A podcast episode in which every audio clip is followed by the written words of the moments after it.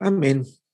Hermanos, nosotros, como publicamos en las redes sociales para celebrar nuestro aniversario, el jueves hablamos sobre gratitud y compartimos, lloramos, nos alegramos con lo que Dios hizo. El jueves miramos un poquito hacia atrás, hacia lo que el Señor ha hecho en los últimos años y nos alegramos en Él. Hoy día vamos a mirar un poquito para adelante. Esperanza. Vamos a mirar hacia nuestro futuro como iglesia, futuro como individuos, como familias, ¿cierto? Y ese es un tema más que necesario. Es más que necesario porque, bueno, es nuestro segundo aniversario en cuarentena. El año pasado nos pilló justo después del 15 de marzo y cuando sería nuestro aniversario ya estábamos en un culto online, ¿cierto? Pero en ese año de 2020 para 2021 vimos un año trágico con muchísimas muertes alrededor de todo el mundo, acompañado de una grave crisis económica que aquí en Chile ya habíamos empezado a sentir desde octubre de 2019 y que se fue agravando con el tema de la pandemia y ahora al inicio del año con esa segunda ola o tercera ola, no sé, terminando en esa situación en la que estamos ahora, mucho más, hoy día específicamente, ayer, hoy día, mucho más enjaulados que todo el otro año pasado, ¿no? Todo eso ha generado en el corazón humano mucha incertidumbre, mucha desesperación. No solamente el duelo por la muerte de nuestros queridos y de gente que amamos y conocemos, pero también acompañado del temor del contagio, de que qué pasaría conmigo o con mi esposa, mi padre, mis hermanos, si alguien se contagia. El temor de la muerte, el temor de la incertidumbre de lo que podría pasar. Juntamente con eso, toda la desesperación de la incertidumbre económica, tantas personas que sí perdieron sus empleos, personas que sí se vieron afectadas económicamente y personas que perdieron tantas otras oportunidades de desarrollo y tantas cosas que se dejaron de hacer. Así que el mundo vive un tiempo de mucha oscuridad. Pero nosotros debemos tener en mente que nosotros, la iglesia, debe ser la luz en tiempos de oscuridad. Es para tiempos como estos que nosotros estamos como iglesia. La iglesia debe ser la luz en esos tiempos oscuros. Es por momentos como estos que se plantan iglesias para iluminar la ciudad, para traer esperanza a la ciudad. El problema es que cuando vino la pandemia, la iglesia, muchos de nosotros nos quedamos estancados. Quedamos en stand-by, quedamos así como que tratando de mitigar los efectos de la no presencialidad y de cierta manera nos olvidamos y dejamos de ser luz directamente. Dejamos de entregar esperanza a personas en desesperación. Porque muchos de nosotros también estábamos desesperados, ¿no? Había mucho temor y hay mucho temor en mucha gente. Mucho miedo a la muerte, mucho miedo a la incertidumbre.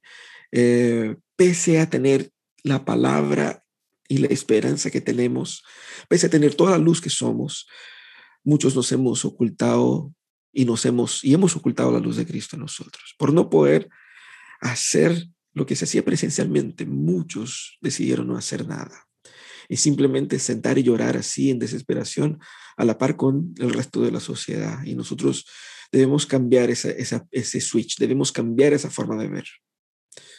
Como hemos dicho las últimas semanas, la iglesia no puede esperar.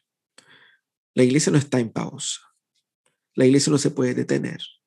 La iglesia está para momentos como esos.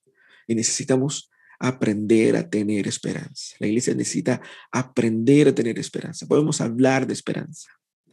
Pero sabemos que mucho que hablemos de esperanza, en el momento en que surjan los síntomas de COVID, en nosotros empezamos a la esperanza como que se va desapareciendo.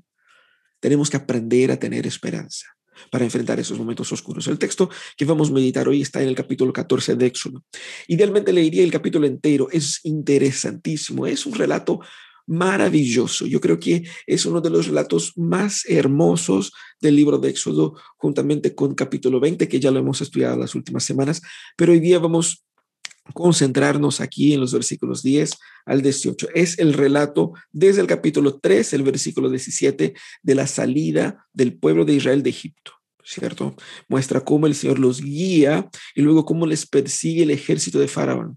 La Biblia dice que el Señor endureció el corazón de Faraón y lo puso en contra del pueblo, y el Faraón entonces dijo: ¿cómo pudimos dejar que salieran todos esos israelitas? Vamos detrás de ellos. Y fueron entonces todo el ejército de Faraón, con todo su power ahí detrás del pueblo de Israel. Y el pueblo de Israel se vio en una encrucijada.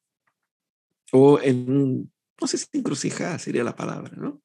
Pero ellos se vieron, en un lado tenía el mar, y al contrario de lo que mucha gente puede pensar, no era un río chiquitito que uno podría, ¿no?, atravesar de alguna manera. Era un mar, era obviamente un brazo muy ancho del río que llamamos Mar Muerto, pero era el mar.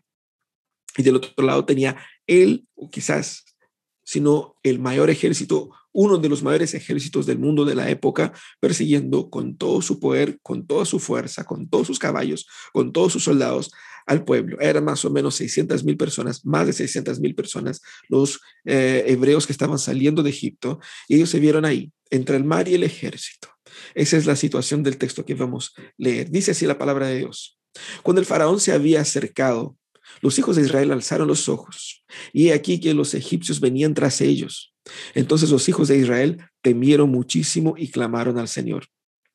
Y dijeron a Moisés: ¿acaso no había sepulcros en Egipto que nos has sacado para morir en el desierto?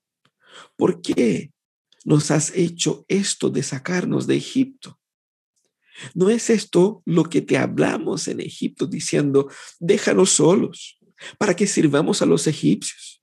Mejor nos habría sido servir a los egipcios que morir en el desierto. Y Moisés respondió al pueblo: no teman, estén firmes y verán la liberación que el Señor hará a favor de ustedes. A los egipcios que ahora ven, nunca más los volverán a ver. El Señor combatirá por ustedes y ustedes se quedarán en silencio. Entonces el Señor dijo a Moisés: ¿por qué clamas a mí? Di a los hijos de Israel que marchen, y tú alza tu vara y extiende tu mano sobre el mar y divídelo, para que los hijos de Israel pasen por medio del mar en seco. Y he aquí, yo endureceré el corazón de los egipcios para que entren detrás de ellos, y mostraré mi gloria en el faraón y en todo su ejército, en sus carros y en sus jinetes. Y los egipcios sabrán que yo soy el Señor cuando yo muestro mi gloria en el faraón, en sus carros y en sus jinetes. Qué fantástico. Sabemos todos lo que pasó. Moisés extendió su vara. El mar se abrió y el pueblo atravesó el mar en seco. Hermanos, grandes problemas demandan un Dios grande. Grandes problemas demandan un Dios grande. El pueblo de Israel estaba 400 años en Egipto. Muchos de estos años como esclavos, siendo cruelmente dominados, cruelmente masacrados. Y ahí entonces el Señor escucha el clamor del pueblo y envía liberación. Les promete una nueva tierra. Y todo lo que Dios hace es para mostrar que Él es capaz de entregar lo que Él promete. Dios entonces se levanta en contra del Egipto en favor del pueblo de Israel. Las 10 plagas que vemos ahí en los capítulos anteriores, muestran cómo Dios es tan superior a los dioses de Egipto que Él puede hacer lo que Él quiera. Y Él desde una plaga en adelante lo atinge solamente al pueblo de Egipto, y el Señor va endureciendo vez tras vez más el corazón de Faraón. Y ahí nosotros nos preguntamos, ¿pero por qué Dios hace eso? El objetivo global de Dios era no solamente sacar el pueblo, así como que para resolver el problema de esclavitud, El problema aquí, el punto aquí, es que Dios quería mostrarse al Egipto y por consecuencia a todo el mundo que solo Él era Dios y Él estaba sacando su pueblo para servir como instrumento de redención al mundo. Por lo tanto, la acción de Dios, el objetivo de rescatar al pueblo era un ejercicio, era una acción redentora, no solamente para aquel pueblo en específico, pero a la larga en Cristo para todos. Así que eso es lo que Dios quería demostrar, que Él tenía un gran poder y que Él solamente era Dios y que los ídolos de Egipto no eran nada. Y al transformar esclavos en una nación, Él demostraba que Él era quien controlaba los destinos del mundo y no las grandes naciones. El Éxodo es la más evidente demostración de esperanza para el mundo que vemos en el Antiguo Testamento. Es la salvación del pueblo hebreo que se transformó en la salvación de todo aquel que cree en Cristo Jesús. Y la verdad aquí se impone por sobre la mentira, porque cuando Dios se revela aquí en la redención, Dios se muestra como aquel que explica al mundo cómo el mundo funciona, quién es Dios de verdad y qué Dios se impone por sobre todas las otras cosas, ¿no? Así que lo que pasó en el Éxodo es un ejemplo para todos nosotros de lo que espiritualmente pasa con nosotros. La Biblia dice que Él nos rescató con mano poderosa y nos trasladó al reino de su Hijo amado. Es de tremenda importancia teológica ese relato, porque nos ayuda a entender el tamaño de la salvación que tenemos en Jesús. Y muestra acá la importancia de depositar la esperanza, la fe, en medio de momentos más oscuros, a los momentos más oscuros de la vida. Moisés, cuando hace ese relato, quiere mostrar al pueblo quién es Dios, qué tan grande es su poder y cómo Dios nos ordena a avanzar, incluso ante situaciones imposibles, ante la imposibilidad de enfrentar el mar. El Señor dice, avance. Dios entonces se luce como el gran salvador del pueblo, porque Él es el gran salvador del mundo. El motivo más claro y explícito para que tengamos esperanza. Pero las crisis muchas veces, así como el pueblo estaba ahí, entre el ejército terrible que venía contra ellos y el mar que no les dejaba pasar, muchos están hoy día. De un lado, la cesantía, del otro lado, el virus, desesperados. Incluso lamentando de por qué Dios nos permitió que pasara eso. Así que tenemos que hablar sobre esperanza. ¿Cómo restaurar esperanza? En medio de las crisis, en medio de los problemas, en medio de las luchas. Aquí el texto ese que leímos nos va a ayudar a entender y aprender tres movimientos ahí que nos ayuda a restaurar la esperanza. Tres cosas que debemos hacer para restaurar la esperanza de Jehová dentro de nuestros corazones, para que no vivamos como personas desahuciadas en ese mundo en pandemia y para que podamos mirar con paz el futuro que tenemos adelante. Lo primero que debemos hacer es aprender a escuchar la voz de Dios. Fíjate que el pueblo había salido, el pueblo ya había de cierta manera tomado una actitud de obedecer a Dios o de seguir y de ir en pos de lo que Dios había hecho. Pero esa obediencia fue probada por medio de las crisis. Esa fue la primera, ¿cierto? El pueblo ya había empezado a obedecer, pero ahí vino la primera gran crisis que ellos enfrentaron. Porque ellos estaban en una situación donde el Señor les había dicho, sigue mi voz o vayan hacia donde yo les muestro, y ellos fueron. De repente se encontraron ahí con el ejército a un lado y el mar al otro, y el Señor había puesto el ejército en contra de ellos porque el Señor había endurecido el corazón de Faraón. Y es ahí mismo donde Dios les quiere enseñar a escuchar a la voz de Dios y no escuchar a la locura de su propio corazón, que es lo que pasa con nosotros. Hablamos de Biblia, estudiamos la Biblia, pero cuando vienen las crisis nos olvidamos de la Biblia y vemos solamente las circunstancias. La amenaza del faraón era mortal y seamos honestos acá. A veces tratamos de bajar perfil a las crisis que vivían ellos. No, era una crisis. Ellos estaban luchando por su vida. Y cuando uno está desesperado, uno no piensa con claridad. Eso es lo que el Señor quería mostrar aquí. La amenaza del faraón era mortal y no había nada humanamente que los pudiera librar. Ellos claman al Señor. ¿Y por qué claman al Señor? El texto dice que ellos clamaron al Señor. ¿Por qué habían clamado al Señor? Porque quizás en su corazón estaba pensando, ¿será que nos habrá traicionado el Señor? ¿Nos habrá abandonado? ¿Será que ese plan de Dios un plan frustrado, ellos dudaban. Y en ese momento de dudar, ellos empiezan a proyectarse soluciones. Y empiezan a decir, mi plan era mejor haber quedado allá. Mi plan era mejor que el plan de Dios.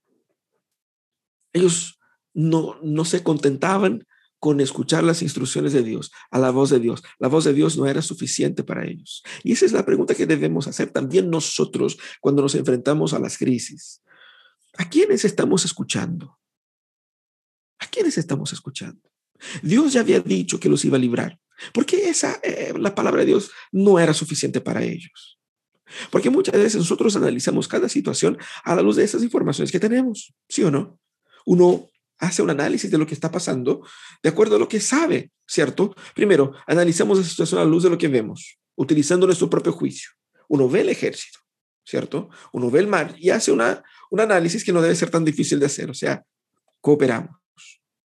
También a la luz de lo que nosotros ya conocemos, de nuestra investigación propia. O sea, ellos no solamente ven un ejército, ellos ven un ejército que ellos conocen, un ejército que ellos saben el poder y la destrucción que puede causar. Y ellos saben que nadie puede transportar 600,000 personas, casi 1,000,000 de personas, de un lado al otro del mar. Es una barrera natural imposible de superar. Entonces, esa, con base en su conocimiento, pero también les llegan noticias, les llegan más informaciones, les llegan ideas y la gente empieza a cultivar la desesperación. Fíjate que la desesperación es cultivable y la gente se reúne para compartir su desesperación unos con otros y quedarse más desesperados aún. Así que en un momento de crisis ellos se veían entre el mar y el ejército. ¿Por qué en ese momento la voz de Dios no era suficiente? Esa es la pregunta. Por no escuchar a Dios, ellos estaban incluso deseando volver a la propia esclavitud. Fíjate que la fe es la confianza de que lo que Dios dice es verdad. Y más que eso, es la certeza de que Él es capaz de hacer y entregar lo que promete. Es por eso que el salmista ahí en el Salmo 121 dice, mi socorro viene del Señor que hizo los cielos y la tierra. ¿Por qué el salmista puede decir eso? Él estaba en una encrucijada y sabe que lo único que me puede sacar aquí es aquel que hizo el cielo y la tierra. Pero no solamente Él es capaz, pero Él es mi socorro. Al escuchar la voz de Dios, nos damos cuenta de que Él se preocupa de mí, de que lo que Él dice es verdad. Él es capaz y no solamente es capaz, Él quiere venir en rescate a nosotros. Eso es lo que el Señor estábamos tratando de mostrar al pueblo. Lo que el Señor quiere acá es que nosotros aprendamos a no confiar en nuestro propio juicio. Primeramente porque tú no tienes todas las informaciones de todas las situaciones que estás pasando en su vida. No confíes en tu propio juicio. Ay, la muerte, ay, la pandemia, ay, calma. Nosotros tenemos que ser sabios. Tenemos que ser prudentes, pero por sobre todas las cosas. Solo mantendremos esperanza si escuchamos por sobre todo a la voz de Dios. No confíes en tu propio juicio. Tampoco dudes de las promesas de Dios. Solo porque los soldados parecen poderosos o el mar parece infranqueable. No dudes de las promesas de Dios. Dios dice en su palabra que Él te cuida. Porque en momentos de crisis voy a dudar de eso. Dios dice en su palabra que Él es bueno. Dios dice en su palabra que como un buen padre, Él te abraza, Él te protege, que no hay nada en tu vida que pueda escapar de las manos de Él. ¿Por qué vamos a dudar de eso? Así que para fortalecer nuestra esperanza en esos momentos difíciles, tenemos que alimentarnos más y más de la palabra. No simplemente leer la Biblia, sino que tratar de escuchar la voz de Dios a través de las Escrituras, interactuar con las Escrituras, ver cómo la voz de Dios se impone ante las circunstancias, comparar la Biblia con mi realidad. A veces nosotros somos muy orgullosos porque creemos que sabemos cómo debemos resolucionar todo. Debemos escuchar la voz de Dios para reconocer que no sabemos. Lo que vemos aquí es Dios sacando con su propia mano a ese pueblo. Y es fantástica la expresión de Moisés al pueblo. A los egipcios que ahora ven, nunca más los volverán a ver. ¿Por qué? Porque Dios dijo que sería así. Cree en eso. Cree en eso. Por eso podemos tener esperanza. Pero la segunda cosa que ellos nos enseñan a hacer aquí, que debemos aprender con ese texto, es a confiar en el poder de Dios. Obviamente que es como lugar común, ¿no es cierto? Escucha a Dios, confía en Dios, pero entendamos aquí cómo funciona eso en el texto, porque una cosa es confiar en Dios cuando todo va bien, otra cosa es cuando yo tengo la espada en mi cuello y no tengo hacia dónde salir. El pueblo estaba en desesperación y clamaba a Dios, obviamente, ¿cierto? Y el Señor responde, ¿por qué clamas a mí? Di a los hijos de Israel que marchen. Y yo me imagino Moisés en esa situación. A ver, Señor, tú cachai que hay un mar aquí, ¿cierto? No sé si el güey ahí en el cielo lo ve, pero no se puede pasar, ¿cierto? ¿Marchar para dónde?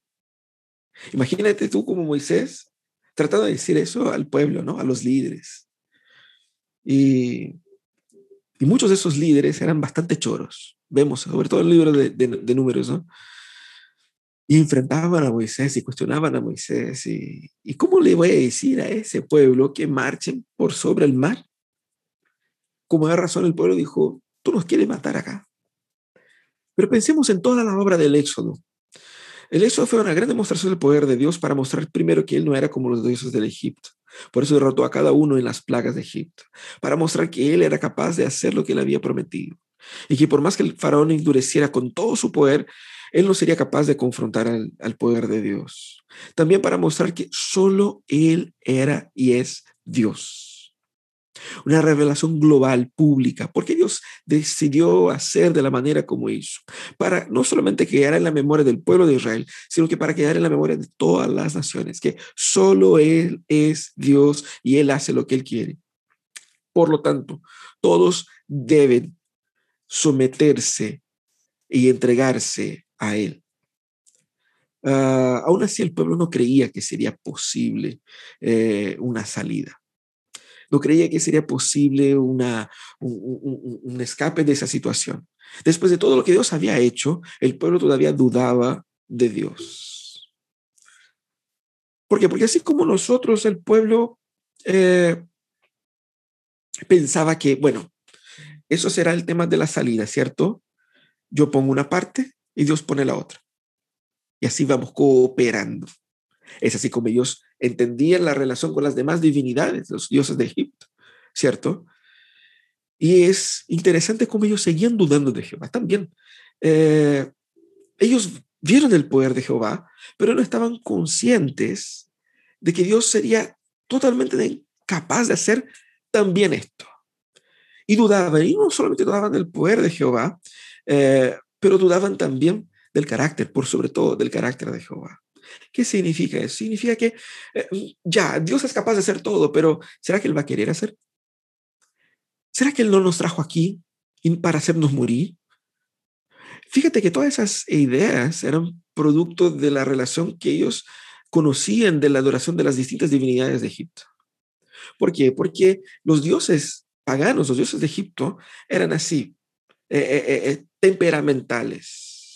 Eran así como que a cualquier momento podía cambiar el chip, podía cambiar su lealtad, podía cambiar sus reglas y podía hacer lo que él quisiera, simplemente para hacerlo, para ver a los humanos sufrir. Entonces, ¿qué hacía?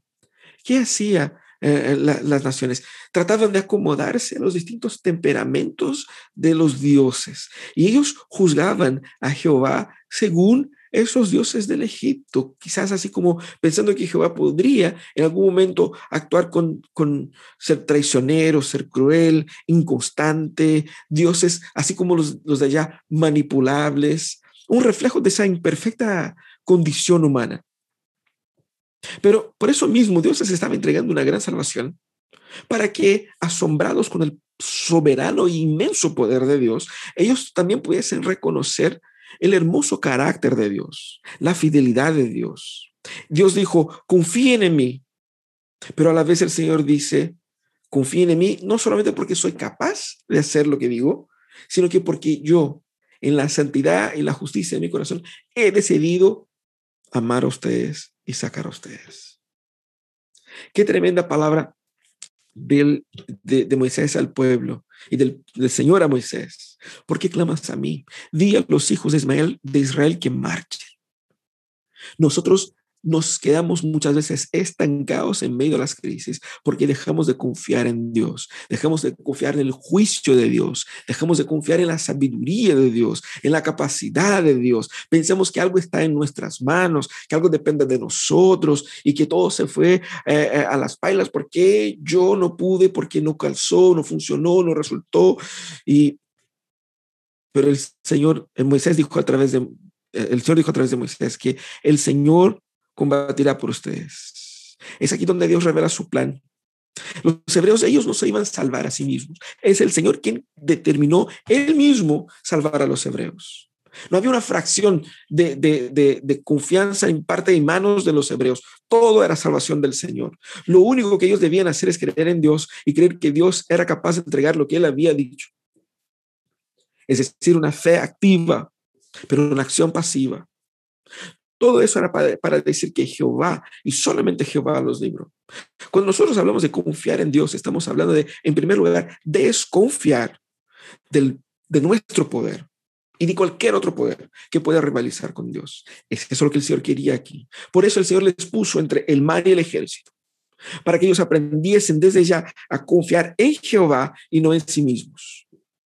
A entender que el plan es de Jehová y de Jehová viene la salvación. Desconfíe de tu poder para confiar en el poder de Dios. También tenemos que aceptar la estrategia de Dios. Fíjense lo que ellos estaban diciendo acá. Decían, ¿no hubiera sido mejor haber quedado allá?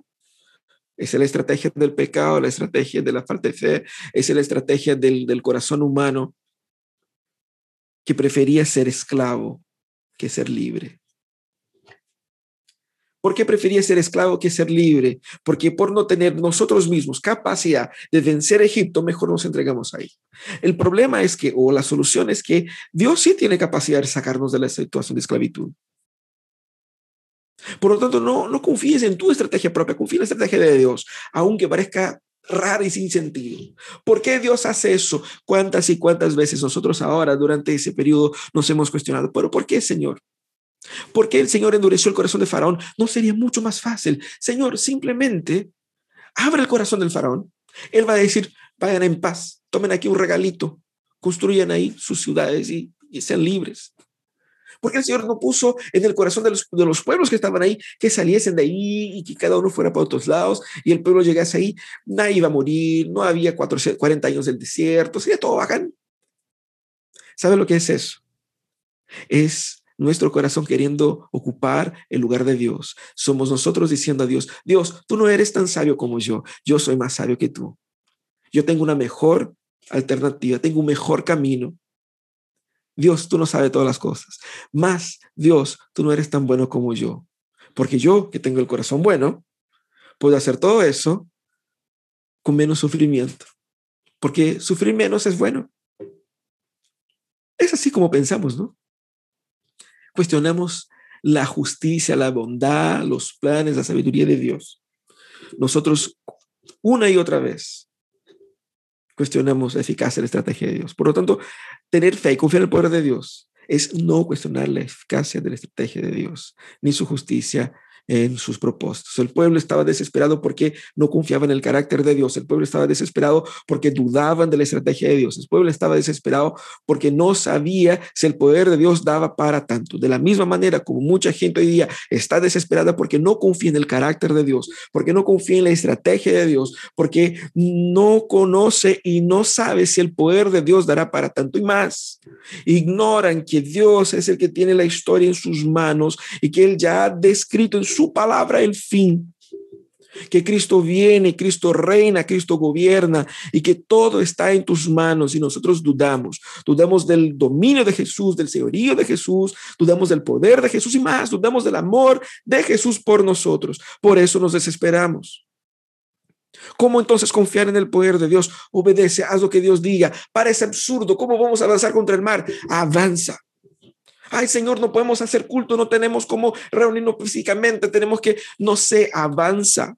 No sé cómo hacer, Señor. El Señor va a abrir las puertas, el Señor va a dar las condiciones. El Señor es digno de nuestra confianza. Desconfía de tu poder, de mi poder. Tanta gente se puso ahí en la pelea en los últimos, desde el último año, ¿no es cierto? Haciendo antagonismos entre escuchar la ciencia y escuchar la Biblia y poniéndose como en oposición. Buscamos alternativas, buscamos un plan B.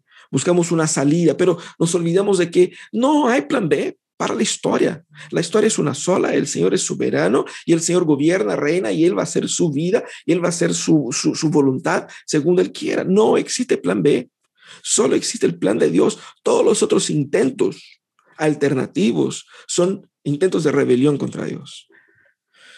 Confía en el poder de Dios, solo así podemos nosotros rescatar y recuperar la confianza. Pero también hay un tercer punto acá.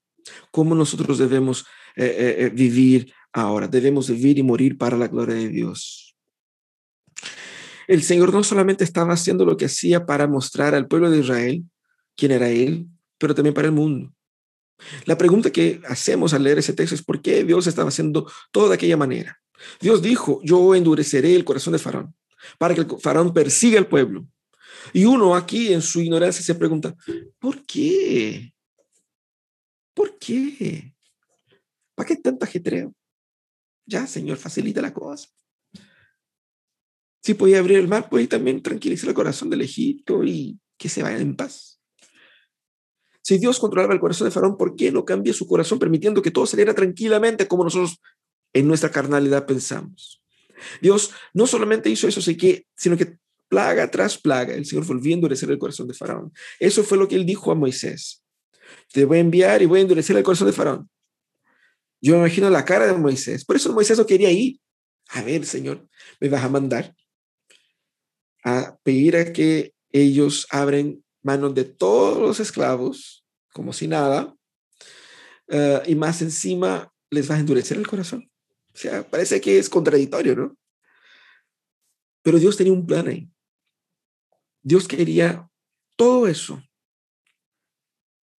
para mostrarse un Dios soberano, poderoso, Dios único. Y nos cuesta admitir que Dios sea más sabio que nosotros. ¿Sí o no? Nos cuesta admitir. Nos cuesta admitir que Dios tenga una otra agenda además de la nuestra. Porque cuando pensamos, ¿por qué Dios va a hacer las cosas más así? ¿Qué es lo que estamos tratando de hacer? Imponer nuestra agenda ante Dios. Pero cuando tratamos de imponer nuestra agenda, lo que queremos al fin y al cabo es que la gloria de los resultados también llegue a nuestra cuenta, aunque sea una monedita. Todo eso porque nos cuesta muchísimo entender que Él es el Señor. Eso es lo que Dios dijo aquí. Y los egipcios sabrán que yo soy el Señor. Y para que tengamos paz en ese tiempo de pandemia, tenemos que entender que Él es el Señor, Jehová, el Dios soberano, el creador de todas las cosas, el que tiene todo dominio, el que hace vivir y que hace morir. Y no hay nada que puede escapar de su control ni de sus manos. Dios no fue tomado de sorpresa por la pandemia. Dios no fue tomado de sorpresa por la crisis. Dios no es tomado de sorpresa por las guerras, ni por las violencias, ni por nada en ese mundo. Dios gobierna. Él es el Señor. Y Él hace como Él quiere. Y porque Él es el Señor, y porque Él es sabio, santo, justo y bueno, todo lo que Él hace es sabio, santo, justo y bueno, aunque yo no entienda, porque yo no soy ni sabio, ni santo, ni justo, ni bueno. Y soy incapaz de entender la perfección de la mentalidad de Dios. Así que Dios quería mostrar su gloria. Y al revelarse, Dios estaba haciendo que, primeramente, trayendo orden al caos provocado por el pecado. Porque lo que nosotros llamamos de tranquilidad, en realidad era el caos instaurado por el pecado, vidas adorando a imágenes de oro, de plata, de bronce, a dioses ajenos, sacrificando sus hijos en esos altares. Eso era lo normal, esa era la paz, la tranquilidad en la cual la gente vivía, viviendo en pecado y multiplicando el pecado en el mundo. Cuando Dios se revela al mundo, Dios está trayendo orden al caos, mostrando cómo el mundo funciona. Al revelarse, Dios estaba exponiendo las mentiras y las falsidades de esos ídolos en las cuales el pueblo todo depositaba sus esperanzas, esperanza de una nueva plantación, esperanza de una nueva cosecha, esperanza de mejores resultados, de que mi hijo nazca sanito, de que me vaya bien y qué sé yo, depositando eso en ídolos demoníacos. Y el Señor entonces se revela y dice: estos tipos no existen esos dioses, ustedes han creado y eso son cosas del demonio. No, yo soy el único Dios digno de adoración, yo soy el que hace crecer la planta y que hace morir, yo soy Dios. Y nos libra de la mentira, de la idolatría. También al revelarse, el Señor estaba diciendo que el mundo fue creado por Él, fue creado para Él, y ese mundo pertenece a Él y Él hace lo que Él quiere. Y el mundo solo funciona de la manera para la cual Dios determinó que funcionara. Al revelarse, Dios estaba mostrando que al reconocer todo lo anterior, es decir, al reconocer que solo Él es Dios, solo Él pone orden al mundo y solo Él trae salvación, solo Él es la verdad. Cuando reconocemos eso, efectivamente estamos dando gloria a Dios. Solo cuando reconocemos todo eso es que podemos vivir de una manera adecuada. Es así como la vida funciona. Dios se reveló para que a Jehová, fuera dada toda gloria.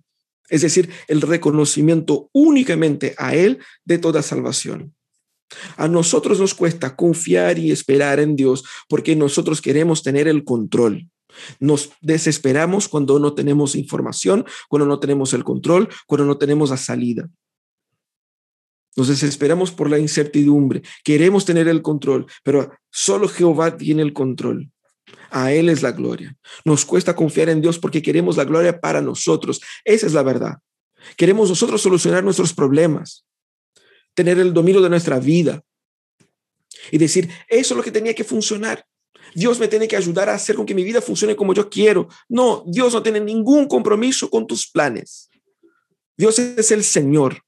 Es Él quien hace planes. Nosotros, sus criaturas, fuimos llamados para vivir en los planes de Dios. Tus planes, mis planes, nuestros planes fracasarán. Gloria a Dios por eso. Pero los planes de Jehová se cumplirán.